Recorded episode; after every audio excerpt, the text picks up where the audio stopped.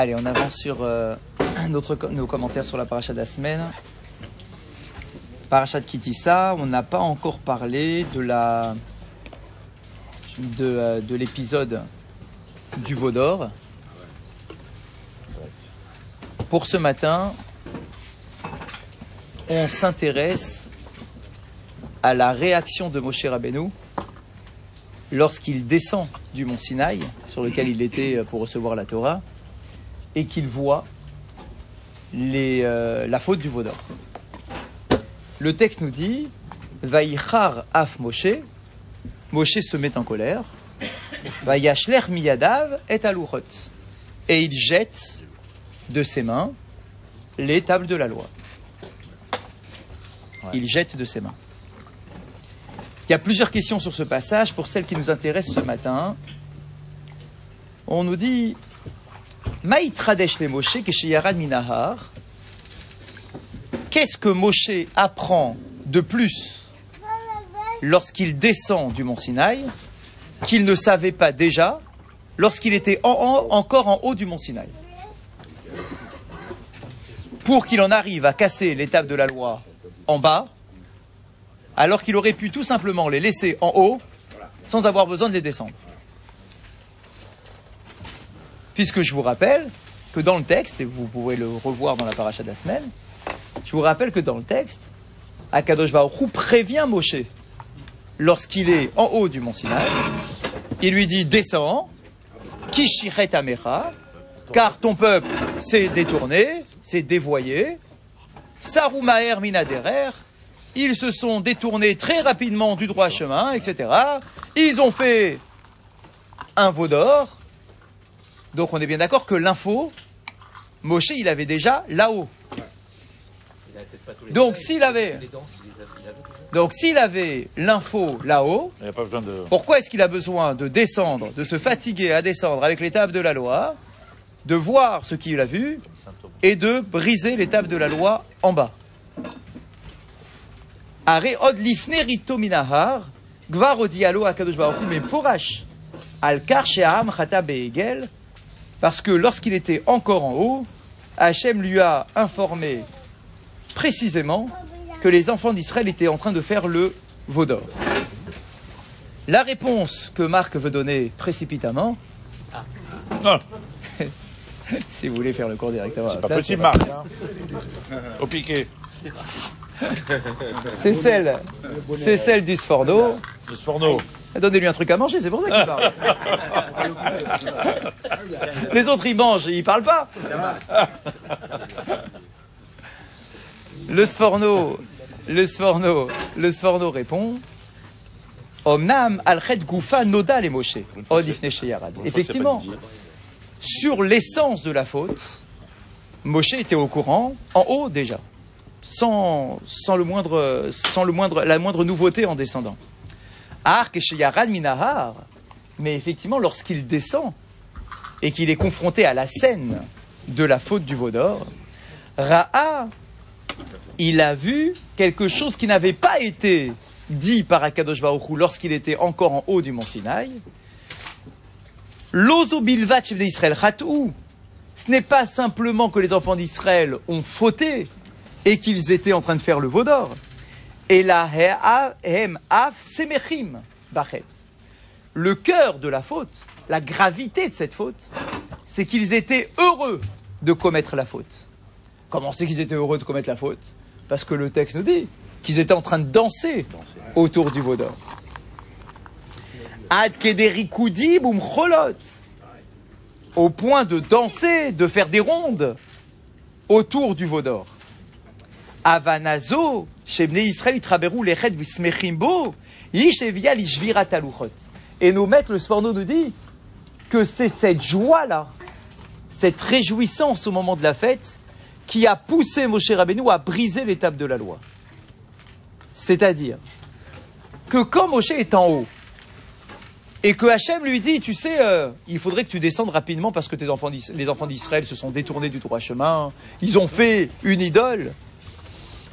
Moshe se dit, euh, bon, qu'est-ce qui a pu se passer? Un moment de panique Un moment de détresse j'ai peut-être un peu traîné sur le mont Sinaï. Ils pensent que je suis mort. Et donc ils étaient euh, bah, déboussolés. Ils ont construit dans un élan de ce qu'ils avaient vu en Égypte jusqu'à présent, d'idolâtrie, etc. Il y a plein d'explications là-dessus, mais disons que ça pour l'instant. Ils ont construit une idole, un veau d'or. Je vais descendre. Ils vont me voir. Ça va les... Ça va les calmer tout de suite. Je vais descendre. Ils ont peut-être pensé que j'étais mort sur le mont Sinaï. Je vais les voir assis par terre, les chemises déchirées, en deuil, en train de pleurer devant une idole qu'ils ont été dans l'obligation de se faire pour avoir un peu de réconfort, etc. Mais dès qu'ils vont me voir, ils vont revenir vers moi et c'est terminé. Donc, je descends l'étape de la loi sans problème. Je descends l'étape de la loi, je leur donne l'étape de la loi, ils vont faire teshuva en un instant, etc. Mais quand Moshe descend et qu'il est confronté à la réalité, il voit pas un peuple en train de pleurer. Il voit pas un peuple en train de se lamenter. Un peuple endeuillé en disant on a perdu Moshe, c'est malheureux, c'est triste ce qui, s'est passé, etc. Il voit un peuple en train de danser. Et le Sforno nous dit que lorsque l'on danse, commettre une faute, c'est commettre une faute. Ça arrive à tout le monde, on peut se rattraper, etc. Mais quand tu danses, quand tu commets une faute, ça veut dire que tu n'es même pas conscient de la gravité de ton geste. C'est t'as de la joie. Mais quand tu as de la joie, tu peux pas faire tes chouvas. Pour faire tes chouvas, la base de la teshuva, c'est un regret. D'accord C'est que tu pleures. Tu commets une faute, mais en pleurant. C'est ça le peuple juif. Ouais. C'est que, bon, allez, j'ai été tenté par mon Yetzerara, par mes pulsions, par mes désirs, etc. Mais j'en pleure. D'accord J'ai le cœur brisé au moment où je commets la faute. Mais là, ici, tu commets la faute, mais tu es en train de danser autour du veau d'or. Donc, quand Moshe, il voit ça, il dit Ah, ah, c'est plus grave que ce que je pensais. D'accord Et donc, du coup, Jean brise les, euh, l'étape de la loi. Mais Ravdam Badavar, et donc effectivement, c'est à cause de cette joie-là que, d'après le Sforno, Moshe Rabbeinu brise l'étape de la loi. Ça, c'est la première interprétation qui est, euh, donnée. Il y a une deuxième interprétation qui nous dit la chose suivante. Shvirat aluchot maase zaram. On a l'impression en lisant le texte, Vaïchar af Moshe. Moshe s'est mis en colère et il brise l'étape de la loi. On a l'impression que c'est uniquement à cause de la colère de Moshe qu'il en arrive à briser l'étape de la loi. Ça a l'air d'être cela. Mais nos maîtres nous disent non, on ne peut pas imaginer une chose pareille. Moshe, c'est pas un nerveux, d'accord C'est pas quelqu'un qui s'emporte et qui ah là là, vous m'avez énervé, je casse l'étape de la loi, etc. Nos maîtres nous disent qu'il y a encore autre chose. Ce n'est pas suite à une colère incontrôlable que Moshe a brisé l'étape de la loi, mais parce que si c'était le cas, bah il aurait pu les laisser là-haut, hein, d'accord S'il était déjà énervé là-haut qu'on lui a dit Moshe, en- les enfants d'Israël sont en train de commettre le- la faute du veau d'or. D'accord Si t'es énervé, laisse l'étape de la loi là-haut, d'accord Briser l'étape de la loi, c'est quand même un geste euh, bah, très fort, parce que ces étapes de la loi là, elles ne lui appartiennent pas. Elles t'appartiennent à Kadosh Baruch Hu. D'accord Donc de quel droit tu arrives et tu brises ce que Hachem t'a donné Si tu veux pas, et en plus c'est pas un nerveux, mon cher Rabbeinu. D'accord Donc si tu veux pas donner, remettre l'étape de la loi, laisse-les là-haut. D'accord Et en plus le Midrash nous dit que euh, il a tiré l'étape de la loi pour les prendre avec lui. D'accord Donc si c'est le cas, laisse-les là-haut et ne les brise pas en haut, en bas à cause de ta colère. Depuis quand Moshe il est en colère en plus D'accord Et donc on nous dit non, c'est pas tellement qu'il est en colère, mais Moshe Ratza Lishbor et Aluchot Dafka les Neged Aene Haram. C'est que volontairement, alors qu'il aurait pu les laisser là-haut, Moshe décide de descendre l'étape de la loi et de les briser aux yeux du peuple. Pourquoi est-ce qu'il fallait les briser aux yeux du peuple? Qu'aider les horaires et béné Israël. C'est éducatif. C'est une leçon. C'est un électrochoc. D'accord De faire, de montrer à quel point les enfants d'Israël sont dans l'erreur. Et que c'est pas euh, anodin comme geste que d'avoir fait un veau d'or et que d'avoir dansé autour du veau d'or. D'accord Moshe, aux yeux du peuple d'Israël, brise l'étape de la loi. C'est un électrochoc. Il aurait pu les laisser là-haut, hein. Mais en haut, s'il ne les avait pas descendus, il n'y aurait pas eu d'électrochoc. Bah, bah Moshe, quoi, t'as rien dans les mains? Oui, j'ai rien dans les mains. Ok, c'est pas un électrochoc, ça. Mais de descendre avec tables de la loi, avec tout ce que ça représente, et de les briser au- devant les yeux du peuple d'Israël, ah ouais, ah, on a peut-être fait un truc grave là. D'accord? Parce que s'il en arrive à briser ce que Dieu lui a confié euh, dans, avec des matériaux euh, très très très euh, singuliers, etc., et que malgré tout il les brise devant nous, c'est qu'en fait on a fait quelque chose de très grave. C'est un électrochoc, d'accord? Moshe volontairement veut le faire aux yeux du peuple pour qu'ils reviennent de leur, euh, de, leur, de leur erreur. Et il y a troisième explication qui, euh, qui est absolument magnifique. Écoutez celle-là, c'est celle du Mesher Chochma. Elle est vraiment magnifique celle-là. Elle dit la chose suivante. Kol Akdushot, Eretz Israël, Yerushalayim, Hamikdash, Hemarak, Prate, ou Sarife à Torah, Venit Kadeshu Bigdushat à Torah. Ve'al damu ki ve'amishkan hema inyanim kedushim be'atzmam chalila. Il vient donner un chidouche qui est incroyable. Il nous dit toutes les kedushotes qu'il y a au sein du peuple d'Israël n'ont aucune kedusha intrinsèque. Que ça soit, il donne la liste, la terre d'Israël, la ville de Jérusalem, le Beth Amikdash, Non, toutes ces choses-là ne sont pas kadosh en tant que telles. Elles sont kadosh s'il y a un objet de kedusha qui vient se répandre à l'intérieur de ces espaces. Mais s'il n'y a pas d'objet de kedusha, alors ils ne sont pas kadosh, ces lieux ou ces objets-là. C'est-à-dire que l'étape de la loi, ok, c'est kadosh, c'est Akadosh Baruch qui les a donnés, c'est des matériaux singuliers, oui, mais si le peuple n'est pas kadosh, si le peuple ne mérite pas ces objets-là, alors ce sont des objets comme d'autres objets. Bah Exactement. C'est l'homme qui confère l'importance à ces différents objets, selon son niveau, selon sa perception des choses, selon sa- sa- sa- sa- son, son degré de spiritualité, etc. Donc ça veut dire quoi? C'est-à-dire que ces objets-là sont porteurs, effectivement, ils sont vecteurs Vecteurs. d'une kedusha. Encore faut-il que le peuple soit au niveau de la kedusha en question. Sinon, bah, la kedusha, elle est partie. Moshe Rabbeinu, en brisant l'étape de la loi, vient montrer aux enfants d'Israël que si vous, le peuple d'Israël, vous n'êtes pas au niveau, comprenez bien qu'il n'y a pas de kedusha intrinsèque dans l'étape de la loi. Ça devient un étape, point final. C'est C'est fou, hein Razak, c'est fort. Mais si vous n'êtes pas, si vous n'êtes pas des réceptacles de cette kedusha, bah, il n'y a rien. Même si c'est Razak, c'est bien ça qu'il nous dit, c'est énorme. incroyable.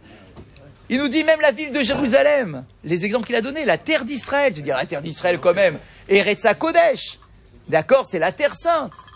Nos maîtres nous disent non, c'est faux, c'est pas une terre sainte. C'est pas une terre sainte. Celui-là, celui-là. Quoi Ce, ce maître-là dit ça. Pas. Oui, mais euh, c'est c'est une réalité. C'est pas une terre sainte. Eretz à Kodesh, c'est une terre qui porte de la sainteté. Encore faut-il qu'on y injecte de la saint- sainteté. Le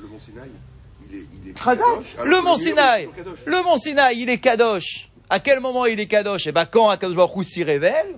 Mais après, il n'y a plus rien. On peut tous remonter sur le mont Sinaï, il n'y a aucun problème. Ah ouais? Bah oui, parce que là, il y a la Kedusha. C'est parce que le moment fait qu'il est kadosh. Mais sinon, il n'y a pas de Kedusha. Et c'est pour ça que je dis, la terre d'Israël, si, on l'a- si c'était une terre sainte, on l'aurait pas appelée Eretz à Kodesh. On l'aurait appelée Eretz Kedusha. Mais Eretz à Kodesh, c'est la terre du Kodesh, la terre de la sainteté. Encore faut-il qu'on y injecte de la sainteté. Et c'est pour ça que nos maîtres nous disent que le Beth Amigdash, quand il a été détruit, à partir du moment où les enfants d'Israël n'étaient plus au niveau, et que c'est pour ça qu'il a été détruit, eh bien, on compare le Beth Amigdash à une coquille vide.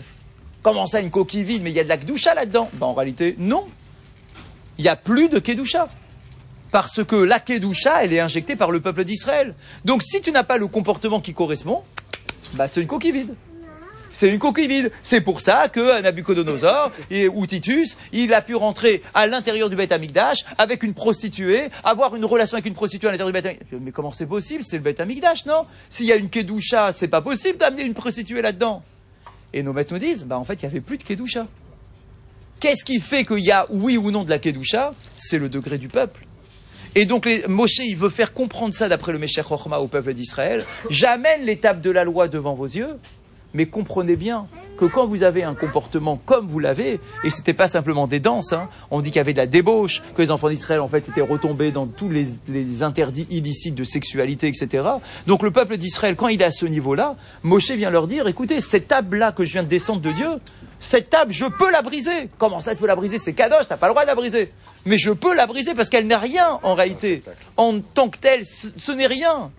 Et donc le Mesher Chochma nous dit, c'est pour ça que Moshe peut se permettre de briser l'étape de la loi. Non seulement c'est un électrochoc, etc. Et puis il fallait qu'il voit exactement ce qui se passait, mais aussi pour nous faire comprendre que c'est nous qui injectons de la Kedusha dans tous les objets de, de Kedusha, mais que effectivement, sinon, encore une fois sa phrase, Kol Kedushot, toutes les Kedushot, Eretz Israël, Yerushalayim, le Bet Amigdash, et Marak Praté ou à Torah. Ce sont que des détails de la mise en application du système de la Torah, mais que si effectivement le peuple n'est pas au niveau, alors effectivement, bah, il n'y a rien. Alt et Damou, ne croyez pas, regardez ces mots, ils sont forts, ne croyez pas, ne vous imaginez pas, qu'il y a Amigdash, Mishkan et Kdushim, Be'atzmam que, la, que le Bet Amigdash, que le Mishkan, ce sont des choses qui sont kadosh meratzmam, d'eux-mêmes.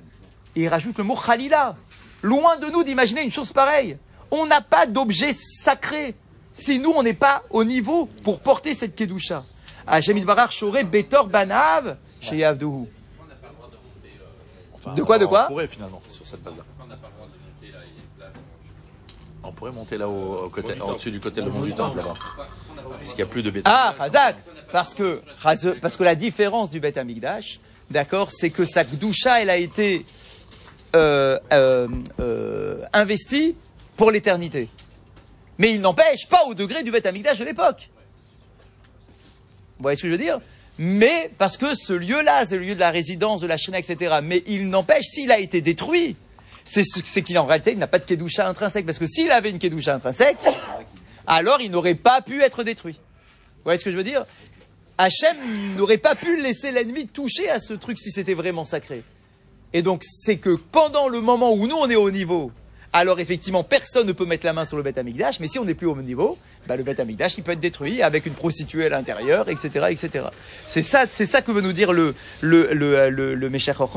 Ve'imema ke Adam avru brit. Et si on est comme des gens qui avons transgressé notre alliance avec Akadosh Baruch Houssar Mehem, écoutez les mots, Houssar Mehem, on a retiré de ces objets-là, Kol Kedusha, toute la Kedusha. Ve'ema Kirli. Écoutez Jeff, et ces objets-là deviennent des objets chol, profanes. Ce sont des objets profanes. Bah. Et ils peuvent venir, les ennemis, et les, euh, souiller encore plus. Titus, Nirtas, les Kodesh à Kodashim, Vezonaimo, Velonizok. D'accord, Titus est rentré dans le Kodesh à Kodashim avec une prostituée. Et il n'a pas été euh, touché. Qui ou Sar Kedushato, parce qu'il n'y avait plus de Kedusha dans le Kodesh à Kodashim. Oui, mais encore, mais il faut un, il faut un réceptacle. Il faut toujours un réceptacle. Chazak. Donc si t'as pas de réceptacle, la shrina, elle s'en va. D'accord, moi je veux bien résider au sein du peuple d'Israël, mais encore faut-il qu'il y ait un minimum, un minimum de réceptacle. Sinon je me, euh, sinon je me retire. Et donc Moshe il vient montrer ça, il vient signifier ça en brisant l'étape de la loi. C'est un objet chol. Ça devient un objet chol. Il y a un effet immédiat, ça a stoppé directement le... Ah oui, euh, oui, oui, oui, coup, euh, coup de choc, d'accord. Qui vient avec moi et de la vengeance, etc. Oui, il y a eu, il y a eu un événement, il y a eu, il y a une prise de conscience à ce moment-là. D'ailleurs, les lettres s'envolent pour confirmer que c'est que c'est- les lettres s'envolent. C'est quoi cette symbolique de dire que les lettres se sont envolées C'est quoi arrêtez Bah voilà, c'est des pierres, quoi. Qu'est-ce que tu veux de plus S'il n'y a pas le peuple d'Israël, il n'y a que des pierres.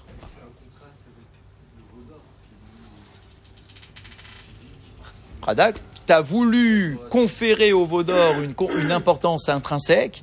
On vient te dire qu'en réalité, ben non, vous avez rien compris. Vous avez transféré quelque chose de, enfin, vous avez mal, mal perçu les choses.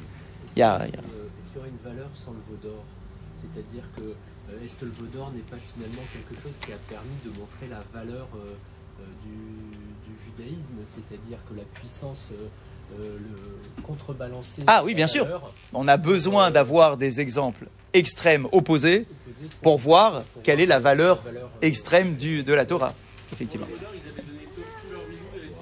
Euh, si, si, il restait, il restait puisqu'on a construit le Veshika d'après, d'après la plupart.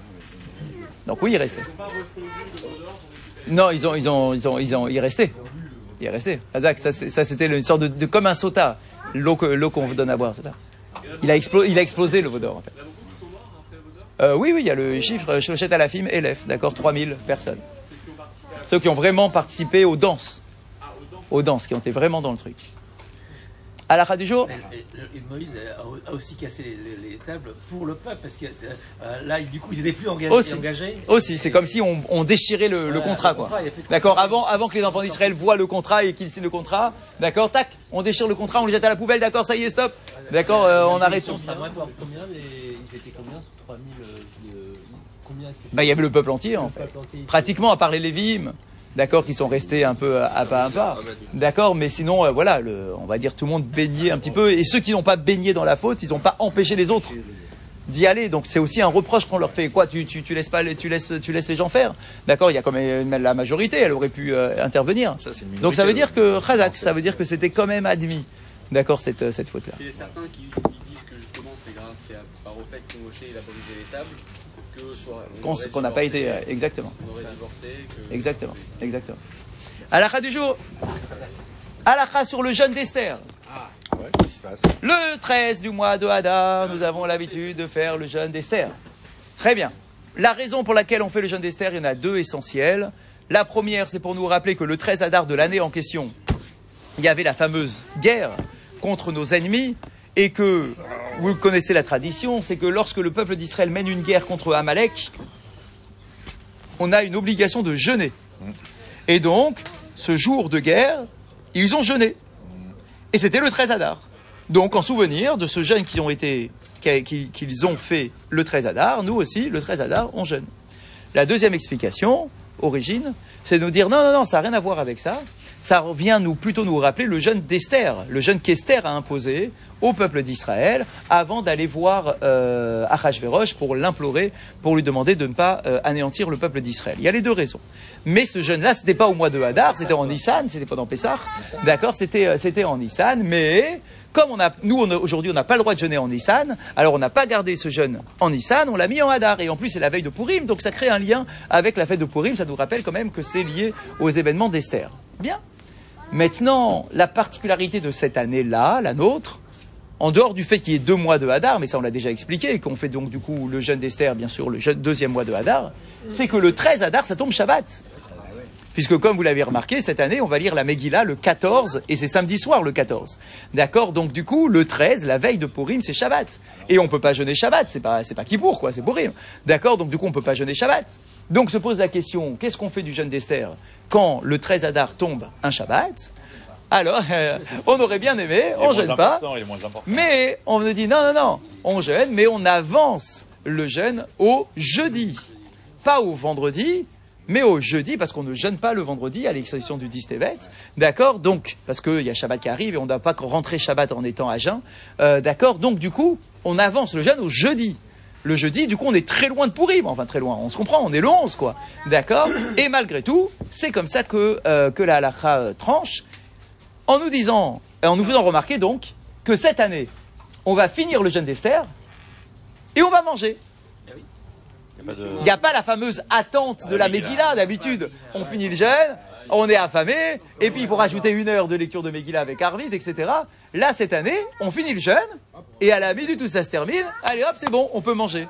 Ce qui signifie que cette année, on va lire la Megillah le samedi soir, sans être à jeun. Donc le samedi soir, on va lire la Megillah, alors que d'habitude on la lit à toute allure parce que tout le monde a faim et que c'est la panique.